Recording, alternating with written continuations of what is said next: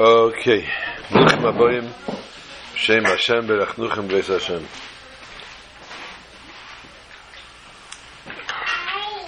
Welcome, שיר פרש כיסייצי, יד א' אל, יד בייז אל,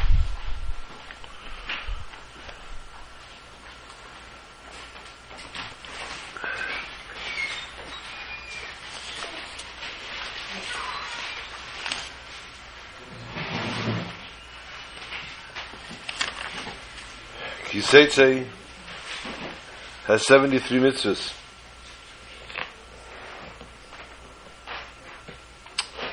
Seventy-three mitzvahs in one parsha.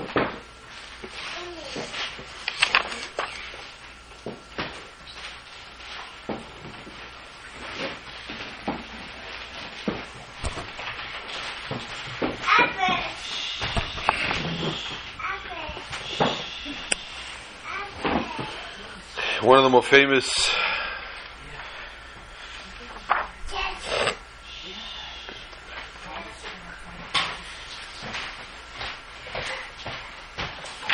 Concepts in the Parsha,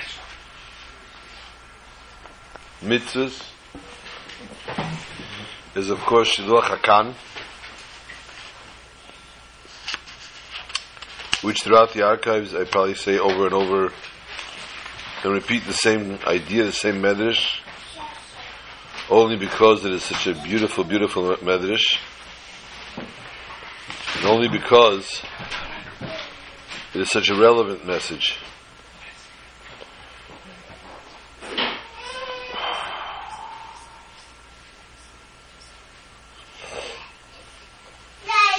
Also, the most famous notation is in today's Parsha.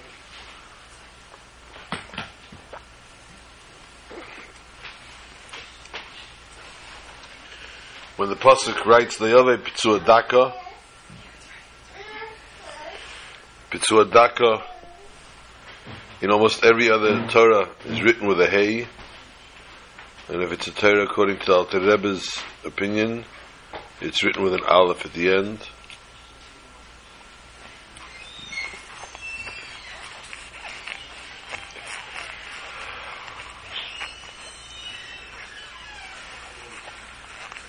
Paying tribute tonight to Sarachaya Basim Nassim. Allah Shalom. Passed away late last night.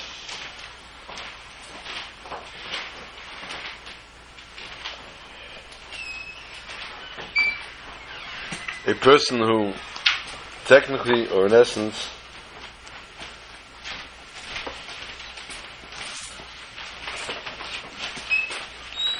could almost say scared people away.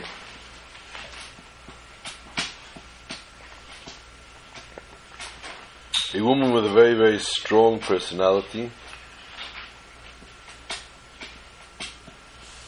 very strong minded.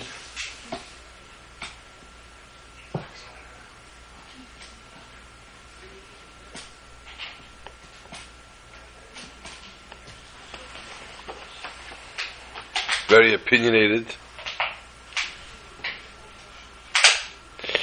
knew what she wanted, how she wanted it, when she wanted it. She returned her soul after 90 plus years in this world last night.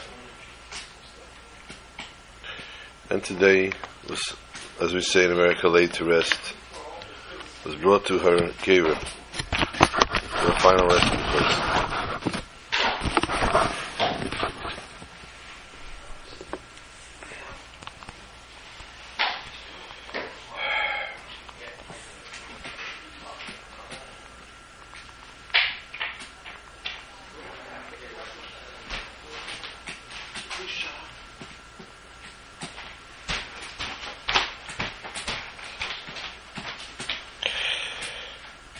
An envelope Friday.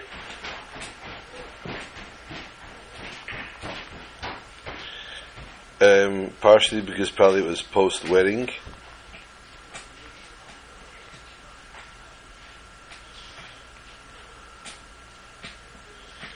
partially because I guess Hashem wanted it as such. As I opened the Chumash now for this year, I found the envelope, which is reminiscent of the story of the uh, modern Orthodox or slightly conservative, probably closer to Reform, Bamitzvah boy. Who had a very wealthy grandfather. And a very wealthy grandfather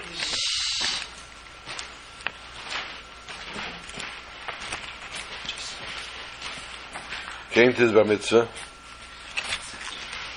and departed at the end of the bar mitzvah and much to the chagrin of the child didn't leave him a check. Didn't leave him a gift. He thought maybe maybe grandpa will send it in the mail. He waited a day he waited two he waited a week or two and three. When the check didn't arrive out of frustration he called his grandfather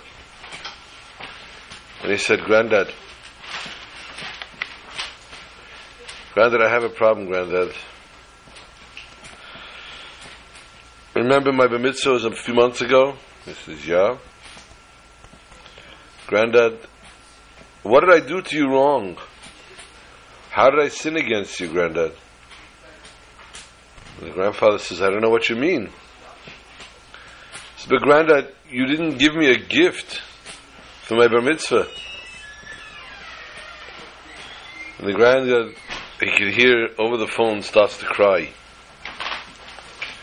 His grandfather's crying and sobbing.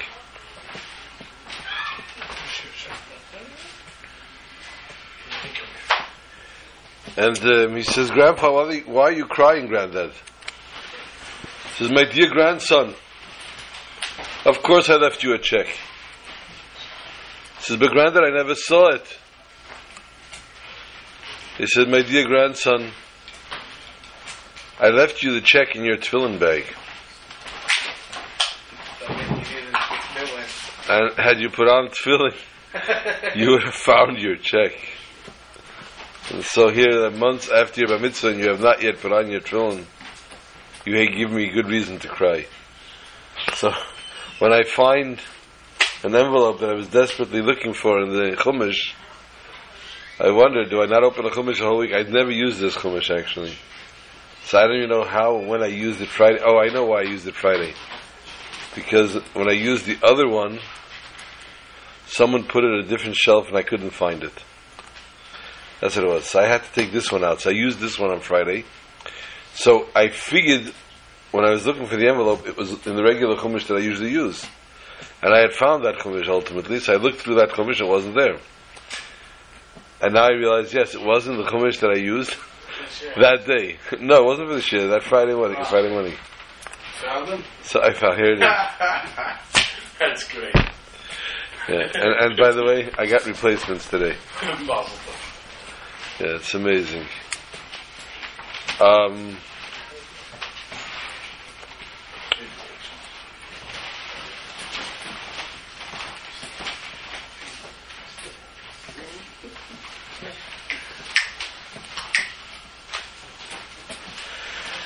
yeah, that's how it works, I guess. 73 mitzvahs in the Parsha.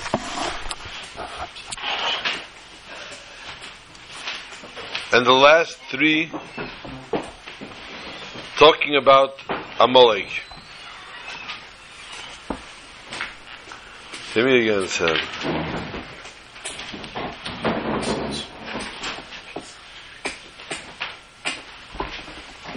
Thank you.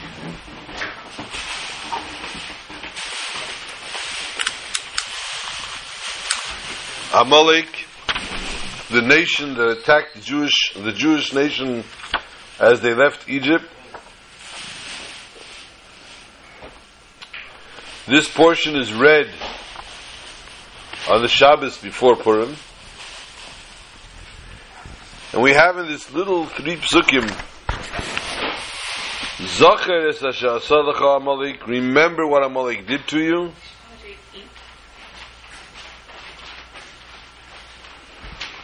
When you left Egypt.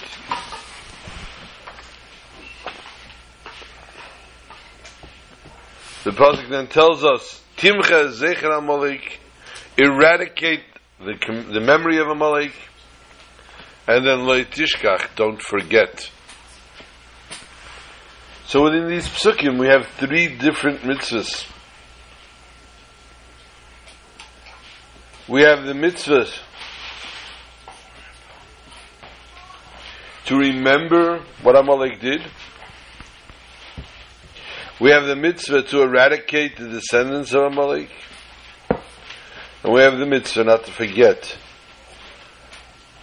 what Amalek did when, to the Jewish nation. So in essence, the two mitzvahs of not forgetting them, to remember them, and not to remember and not to forget, one is a mitzvah saseh and one is a mitzvah leisaseh. One is a positive commandment and one is a negative.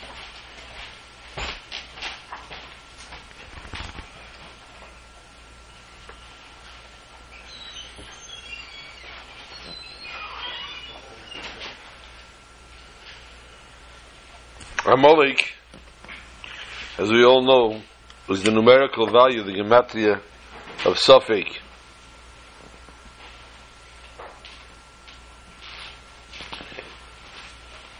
And therefore is apropos that the commandment of eradicating Amalek, of taking away the concept of safek, is found at the culmination of a portion of the Torah with 73 mitzvahs.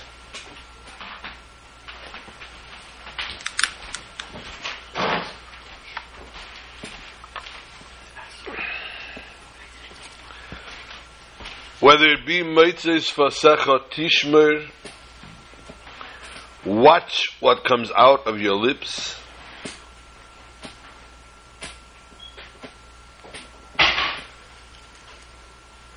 which is a very, very severe mitzvah in essence.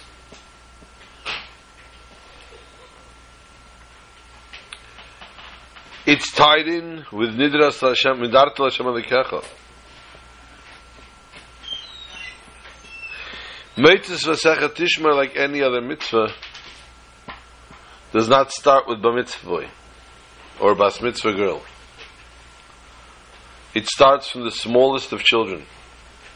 The youngest of children as they wake up in the morning and they say, Meida ani lefanecha melech chai v'kayim shechazarta b'nishmosi v'chemla rabba munasecha The holy Meida ani which is so holy that we don't even need to wash our hands prior to saying it. But immediately upon awakening we say Meida ani because even the impurity of the overnight sleep cannot impure, cannot taint the holiness of the Medani. So the Torah teaches us Meitzis Vasachat Tishmer Ve'asisa. The entire day we need to reflect on what we said as we woke up in the morning, Meida ani lefanecha. I am professing, I am confessing to you, God, have returned to me my neshama. Return to me my holy soul.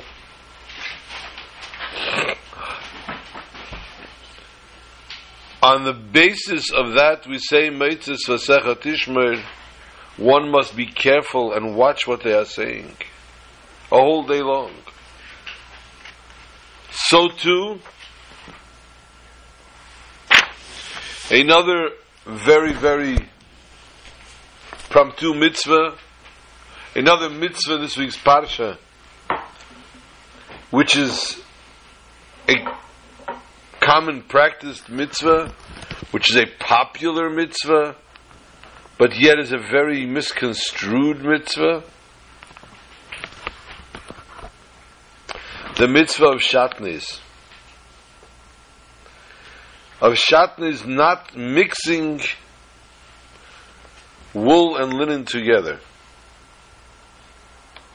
except for, of course, on the tzitzis.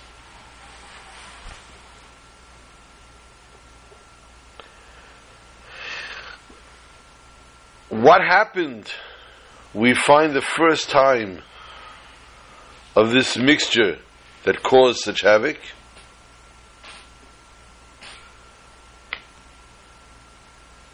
The Medrash tells us when Cain and Hevel brought their sacrifices to God, Cain brought Pishtan, and Hevel brought sheared wool.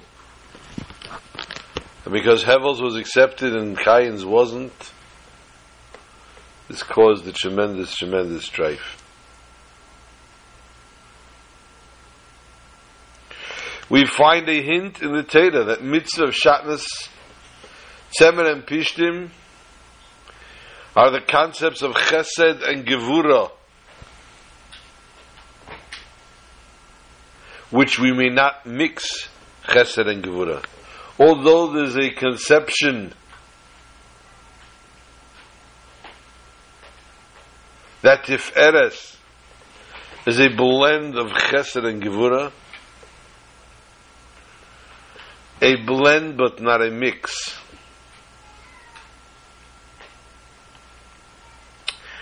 We have mitzvahs asay and we have mitzvahs leis asay. Mitzvahs positive commandments and negative commandments.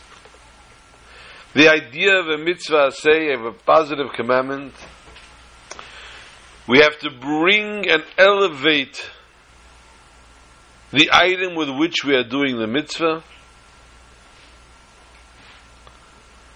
and to purify it and to make it holy and special. The idea of a mitzvah leisase, of a negative commandment, is to push away what we're not allowed to do. And this is what Shatnez teaches us. We don't mix these two things. We are not bringing closer what we're not allowed to do, and we're not pushing away what we're allowed to do. In simple form, there are things that we do have to bring up and we have to elevate.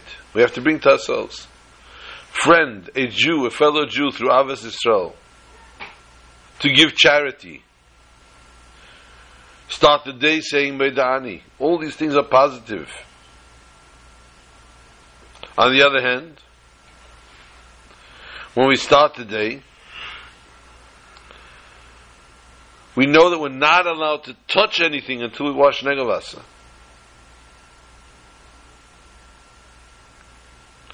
And this is how it has to work throughout the day. What we're allowed to do, what we have to do, we must do, and we must see to do it to the fullest capacity.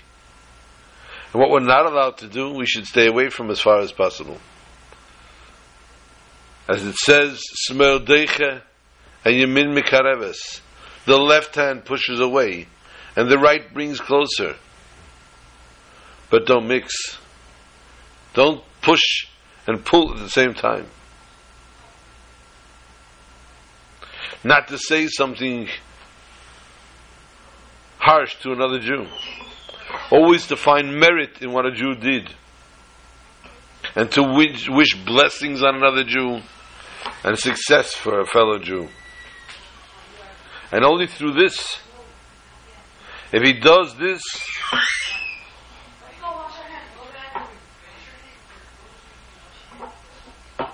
he brings himself closer, he brings Jews closer, and pushes away the negative elements.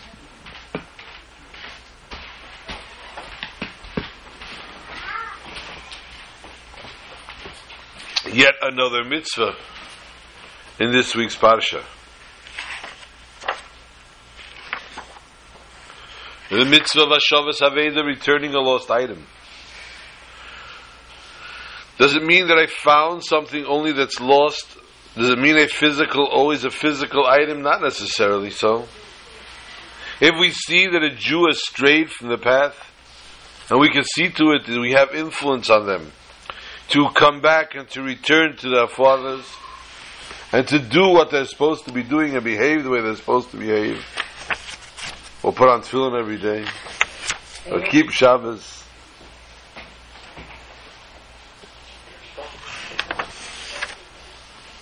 It's our obligation. Hashavas Haveda. We have the obligation of returning the lost object, of taking the person who's technically straying from the path and to bring them to the proper path.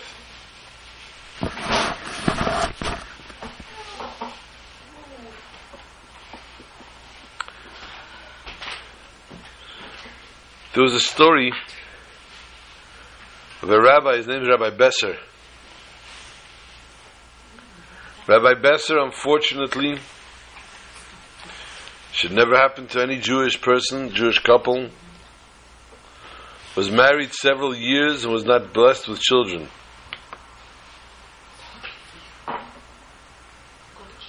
Which caused it to be very difficult.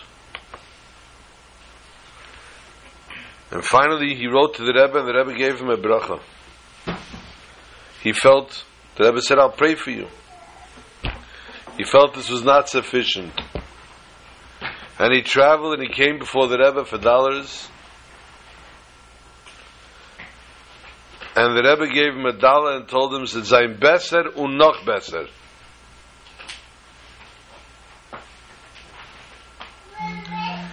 Immediately he finished, he walked past the Rebbe, he took the dollars, he ran out, he took, ran to a payphone, not understanding Yiddish, called his brother or brother-in-law, brother-in-law, and he told him the Lubavitcher Rebbe just told me, said Zayin beser und noch beser. What could this mean?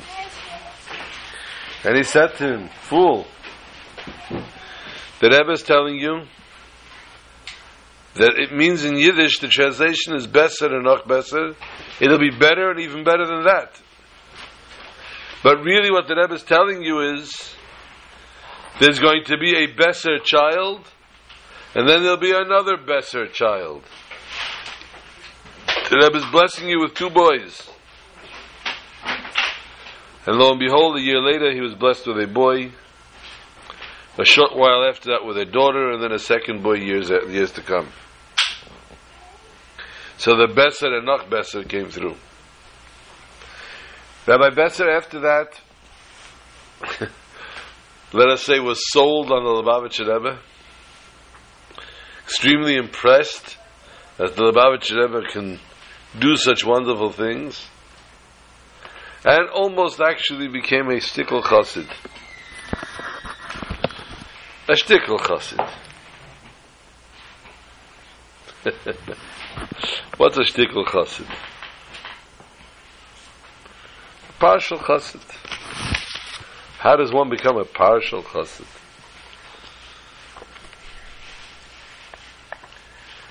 I was in Queens last night our dear friend Ronan got married, Baruch Hashem, Mazel Tov Ronan. That's why he's not by the shir tonight, he's by a Shev Brachas.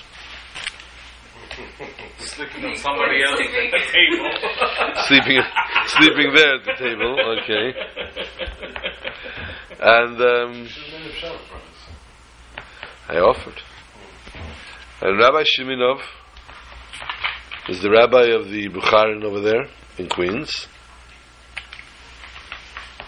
told me, as every other rabbi will prominently tell the Lubavitcher, his tremendous connections with the Rebbe. Rabbi Sheminov Kinahara has about 600 people in his shul on an average Shabbos. Ken Yirbu. And you can hear from the people talking to him by the wedding how they adore him. Rabbi Shimonov told me that he is from Samarkand, he hails from Samarkand. And in Samarkand, the in mikveh was, shall we say, the least unimpressive. Put it mildly. And because it's unimpressive, it's not attracting the people that need to use it. And that's not what a mikveh is supposed to be doing.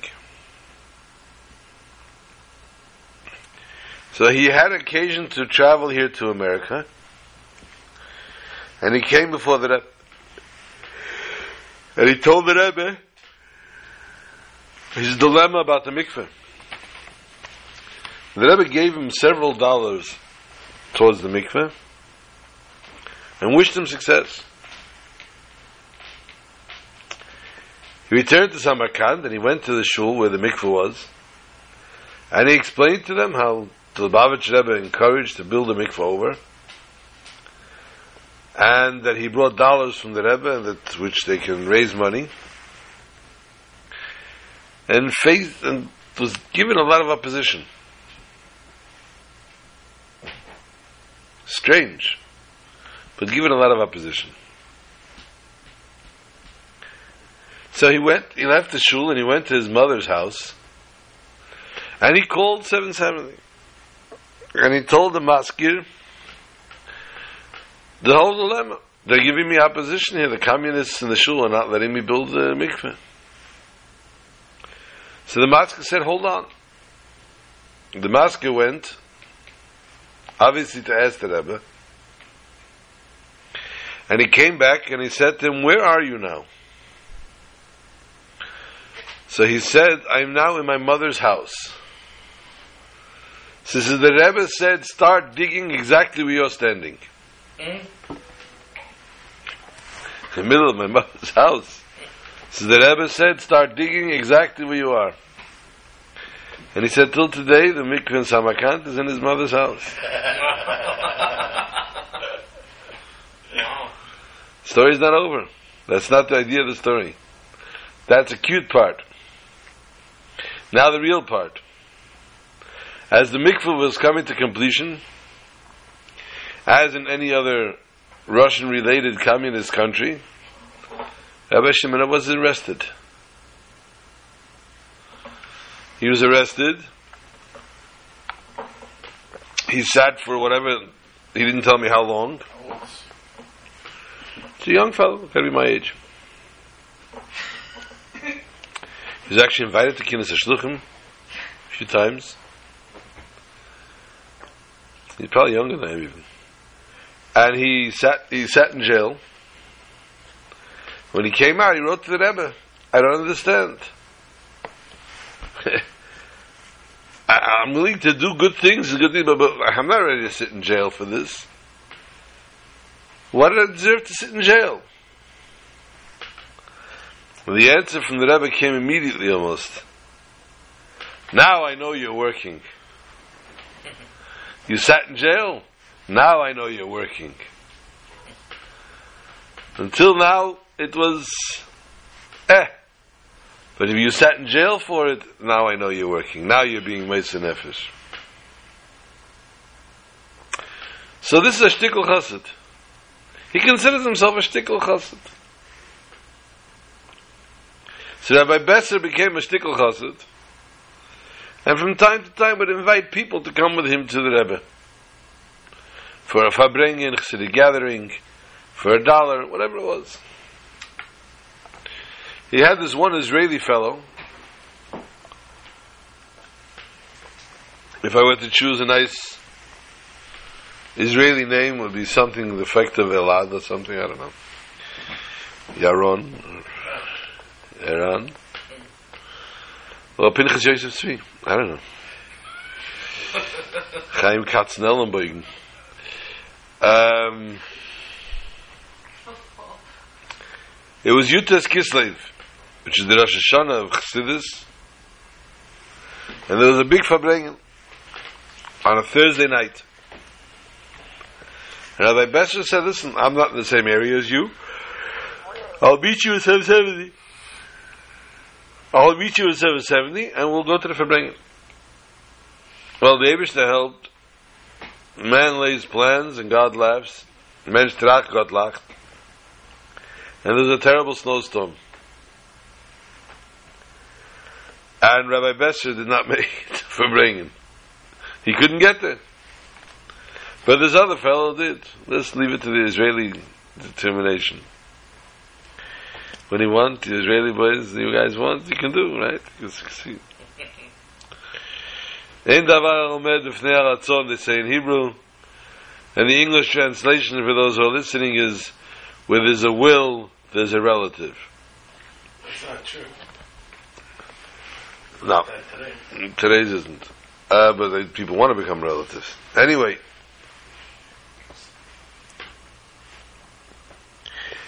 This poor fellow is sitting there himself in 770. It's quite overwhelming and quite, uh, well, let's call it discharming almost. If you don't know anybody, you don't know what's happening. But if you guys saw him there and they saw he was not from the norm, he was not from the regular people here, they walked over and they asked him what language he spoke, and he said Hebrew, and they said okay. And they ran out and they got him these transistors that had translation. And what would happen was you had simultaneous translation during the whole Farbrengen. As the Rebbe spoke, there was a translator in a booth for many different languages. For English and Hebrew for sure. I don't know what others. I didn't know at that time they had Russian translators. But English and Hebrew there were for sure. And he got these as niyot, he got the ear the ear earpieces, the little transmit, transmitter, and he sat and listened to the whole Fabreng and the Rebbe spoke, and this fellow translated, so he really, really enjoyed it thoroughly. Until until the Rebbe suddenly started talking about Kfar Chabad. And the Rebbe said money needs to be raised for Kfar Chabad. And I bless you if you're going to call, if you're going to pledge. This Israeli fellow felt very, very energetic, very happy, very encouraged, inspired. He raised up his hand, the Rebbe looked at him and he said, $500. This is not last year. This is almost 35 years ago. 35 years ago, $500 was a chaticha in this garment. And the Rebbe looked at him and shook his head, no. He was shocked. $500 I can manage to scratch together, he says, but it's a major donation. The Rebbe sitting there shaking his head no and staring at the guy. So the guy finally had no choice. He said, a thousand. The Rebbe started to smile and said, no. And he said two, and he went up to four thousand dollars. Huh? And finally, at four thousand dollars, the Rebbe ice cream. The Rebbe reluctantly agreed. And here, this guy is scratching his head. Four thousand dollars a king's ransom. Where am I finding four thousand dollars now? All right, I'll pay it out over four or five years, I guess. Help the Rebbe. The Rebbe continues talking. And the Rebbe gives a bracha to all those that pledged. And the Rebbe says that the, not to let grass grow under your feet, either before Shabbos or maximum by Sunday to go to bring your pledge in. How is he possibly going to raise such money until Sunday? He had no idea. In his plans, he had no intention of being in New York for Shabbos. He had a very early morning Friday flight to Antwerp.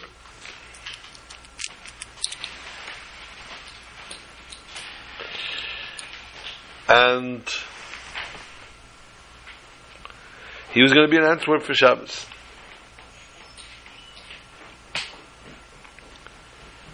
Bekitze, he wrote a check four thousand dollars for next week, and he left the next morning. Six months later, he comes back to New York and he meets Rabbi Besser. Excuse me, he called Rabbi Besser about the pledge. Rabbi Besser wished him best of luck covering his check.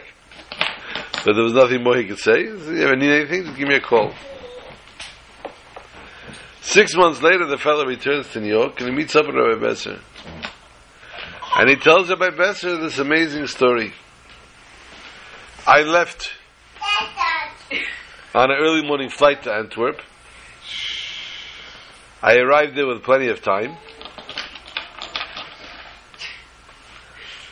And it was so early in the morning still when I got there, I decided to go to the Diamond District to see, like you say in America, what's Tutzach, what's going on. And I come into the Diamond District,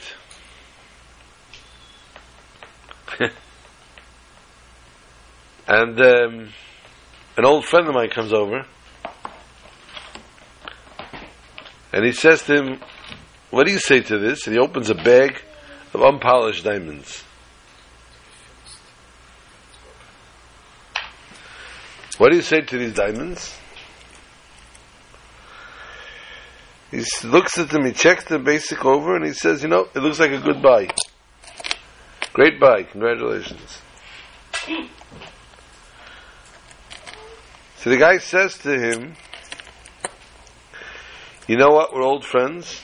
I value your opinion. So much so that I value your opinion, I want you to be my partner. Be my partner in buying this envelope. He says to him, listen, I'll be honest with you. I would do it. He told him the price for it and everything. He says, I just don't have any money. He said, who asked you for money? Just tell me you're my partner. When I sell it, we'll split the profits. They shook hands, and shalom. And then Shabbat shalom. Sunday morning, he traveled to Israel. On Monday, he gets a phone call from Antwerp. It's his friend with the diamonds. And he says, you know something? Tzidakta. Those diamonds were a great, great buy, a great purchase. He says, uh, listen, I don't have any money yet to pay for them. He says, I'm not asking you for money. I want to tell you I sold them. I sold them. You sold them? Yeah, sold every last diamond. I made $32,000 profit. Excuse me, did I tell you that the Rebbe said by Farbrengen that all those that pledged should bring him before Shabbos or Sunday and they'll be blessed with double, triple, and quadruple their money. Sorry, I didn't say that part, right? I forgot that. The guy says to him, he says, I sold the diamonds. and I made $32,000 profit. He said, that's amazing. He says, but you're my partner. Half's yours. So where do I send you the $16,000? So as the Rebbe's prophecy of anyone that's going to give will get double, triple, even quadruple what they had, what they offered, he immediately saw the blessing and his check was covered in an open miracle.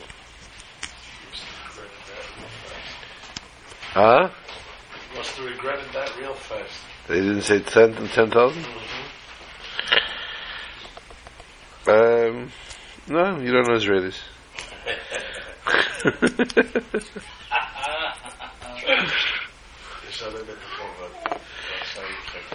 Yeah, yeah, yeah. I got it. I, I mean, I did. I got it. I got it. I got it. It's- it's- you know, I got it. I, I outdid it. I beat the system. I found it. I got the right horse. I could have bet a thousand dollars. I bet a hundred dollars. I made thousand dollars. I'm happy. They Hashem, they don't sit down and say, "Oh, I could have made 50. And that's why they're happier in the country. That's why there's less suicides there, except for the Arabs. But their suicides are for a different reason. Who was that? Sent a picture of the Arab lady with two garbage bags. The uh, huh? It. picture of an Arab lady with two big black garbage bags. She's in the black thing and everything. And the guy saying to her, Okay, okay, all I said was your family looks gorgeous. Not reason to get so angry and throw a bomb at me. Um,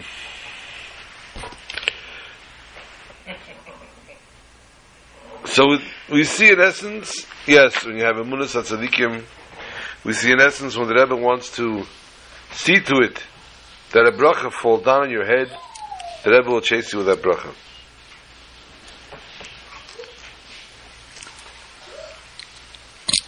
Another such mitzvah in this week's parsha that holds such relevance. V'asisa Maike legagecho. You will build a house, and you should put a gate around your roof.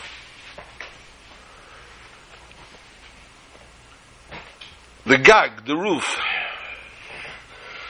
Doesn't say put gates on your windows. Put a gate around your roof. A fence. A person's gag, the roof that he reaches, is his gaiva, his haughtiness. And this, when a person is haughty, the person has gaiva, he causes on himself tremendous, tremendous downfall spiritually. And not only himself, he causes it by others as well.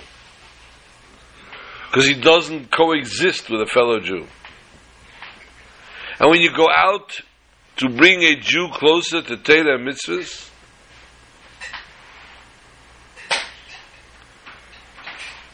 and you mix into it your gaiva and your yeshus, your pride, this drives people away and causes the other person not only to be driven away but to fall out and have a total fallout and say, This is what Jews stand for. Uh-uh. Not me. Therefore, the Torah tells us to put a lid on it, put a gate around it.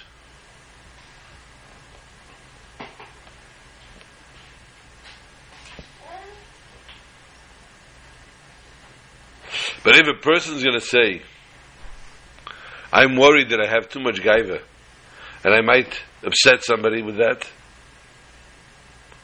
and therefore I'll just refrain from talking, from helping, from reaching out to anybody.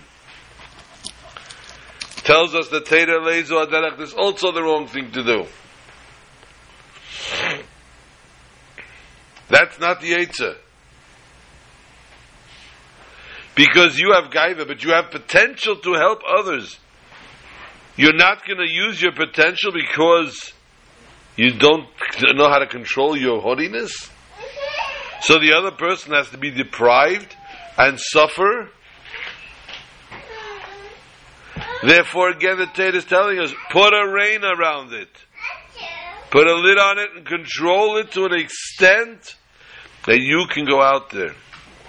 When Rabbi Shimon Bar Yochai, the holy Tana came out of the cave after 13 years, he set the world on fire. He couldn't believe what was going on. He had zero tolerance for anything and anyone. At which point God said, back in the cave and get to work on yourself. Learn to coexist with others. Don't allow your haughtiness. this is what causes people not to want to forgive another person. They can't forgive a person to such an extent that they're ready to destroy and kill the person. Why are they so haughty? Why are they not able to? Because their gaiva does not allow it. But when it comes to going out and reaching out to others, We can't put down the others. And needless to say, we can't tell the others, I'm not going to reach out to you because I'm too haughty and I don't want to ruin it for you. This is what the Torah is telling us, Asisa Maike legagecha. Make this Maike, make this gate, put this fence, so that you can coexist, that you can go out and you can reach out to the other person.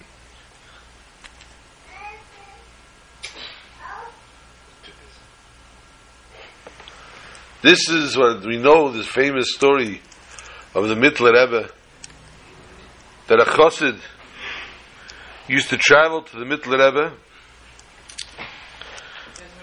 and he used to hear chassidus from the Mittler Rebbe.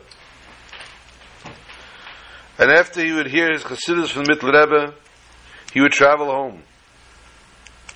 And every town that he traveled through, he would stop and repeat the chassidus that he just heard from the Rebbe. One time he came to the Rebbe and he told the Rebbe, Rebbe, I have a mega problem. He says, what is your problem? I enjoy it too much. I become so proud of myself when I repeat your chassidus. I feel it's affecting my humility, my humbleness. And the Rebbe answered him, the famous quote, Atzibel soll von der Wern, aber Chassidus sollst du. I don't care if you turn into an onion, but you better chazar Chassidus. You do what you have to do. You are the one, your mission is to go out there and to study and to teach, to impress others with your knowledge. Get out there and do it. Don't for one moment think that you're too great to do it, or for one moment think that maybe it's affecting you in the wrong way.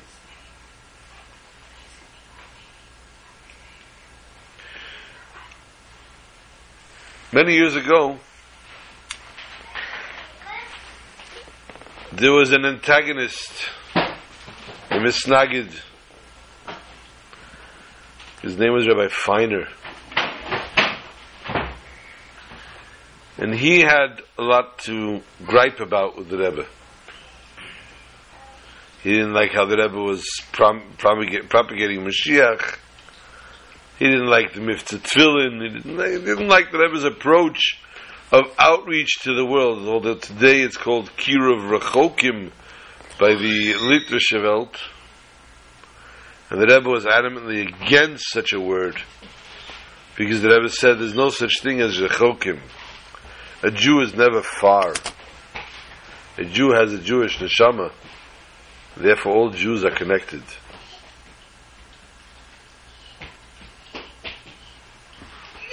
But at that time, when the Rebbe introduced reaching out to others, it was a anomaly to an extent that people were downright resented it. As did this Rabbi Feiner.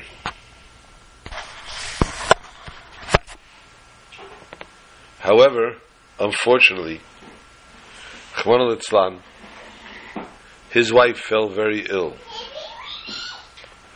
His wife fell very ill, and they traveled and they went from doctor to doctor, from place to place, and met with no success. Not only was there no success, but unfortunately, her health was deteriorating. When everything was exhausted and everybody gave up hope, the wife lying on her bed, barely able to talk, told her husband, There's nothing else left. Go to the Rebbe. Go to the Lubavitcher Rebbe. The expression in Yiddish is Reis ein. beim Rebbe. And so he traveled to the Rebbe, he traveled to 770, and he got an appointment for that night. And stood around waiting for his appointment to go into the Rebbe. And realized that the line was a line. And although he had a 9 o'clock official appointment, it was 2 a.m. When they told him to come into Gan Eden HaTachten, the antechamber before the Rebbe's room, and that he would be the next person to go in. And he saw the people behind him shaking, saying Tillim, crying, fixing themselves, making sure they were straight, their tie, their this, their that, their hat, their jacket. Everybody was totally, totally out of their element, trying to physically prepare themselves to go into the Rebbe. And the, the person backed out of the room with red eyes, noticeably cried.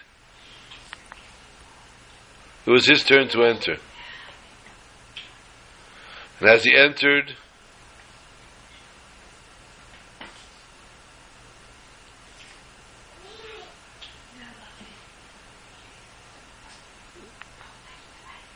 he came over and he saw a sight that he couldn't imagine.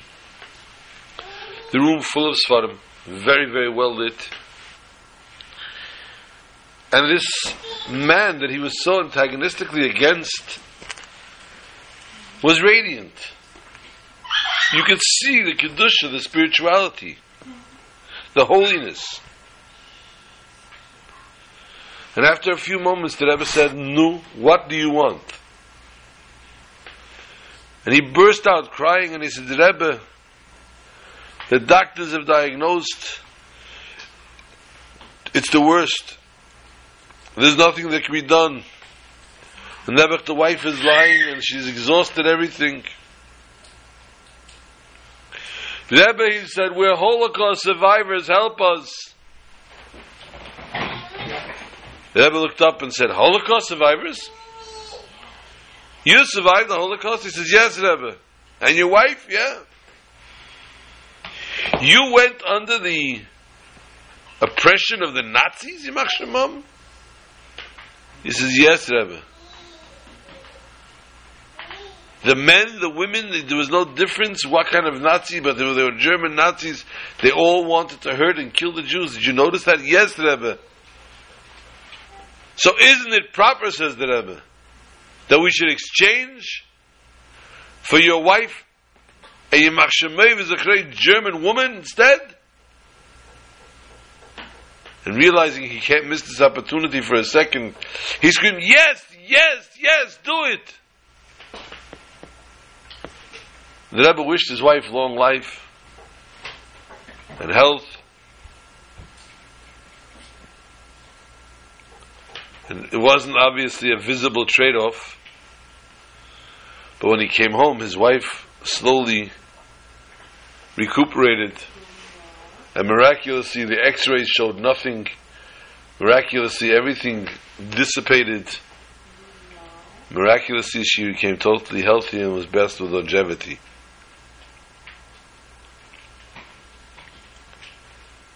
So he saw the concept of the Navi Yisrael, and he realized that all the antagonism that he had been putting down for over these years was misdirected, was not something that he should have been doing, and obviously merited to become a shtickle chassid of the Rebbe. And so therefore, when the parasha finishes off with the commemoration of the stru- destroying Amalek and its name, remembering what Amalek did to us, remembering the doubts that Amalek throws into our minds, telling us that don't worry, you don't have to do any mitzvahs because you could blame it on Rio. Blame it on this and blame it on that and turn here turn that. Yes. Which is the exact thing as it starts the Parsha, you're going to war against your enemy. That enemy that's teaching and telling you, trying to perverse your thought, trying to distort your mind, trying to drive you away, God forbid, from doing Torah mitzvahs. And therefore we have to remember Ashekar Chabaderech Zocher Al Tishkach. Remember, do not forget what the Amalek of thousands of years ago has done, what the Amalek of 60 years ago has done, and what the Amalek of today's generation is doing.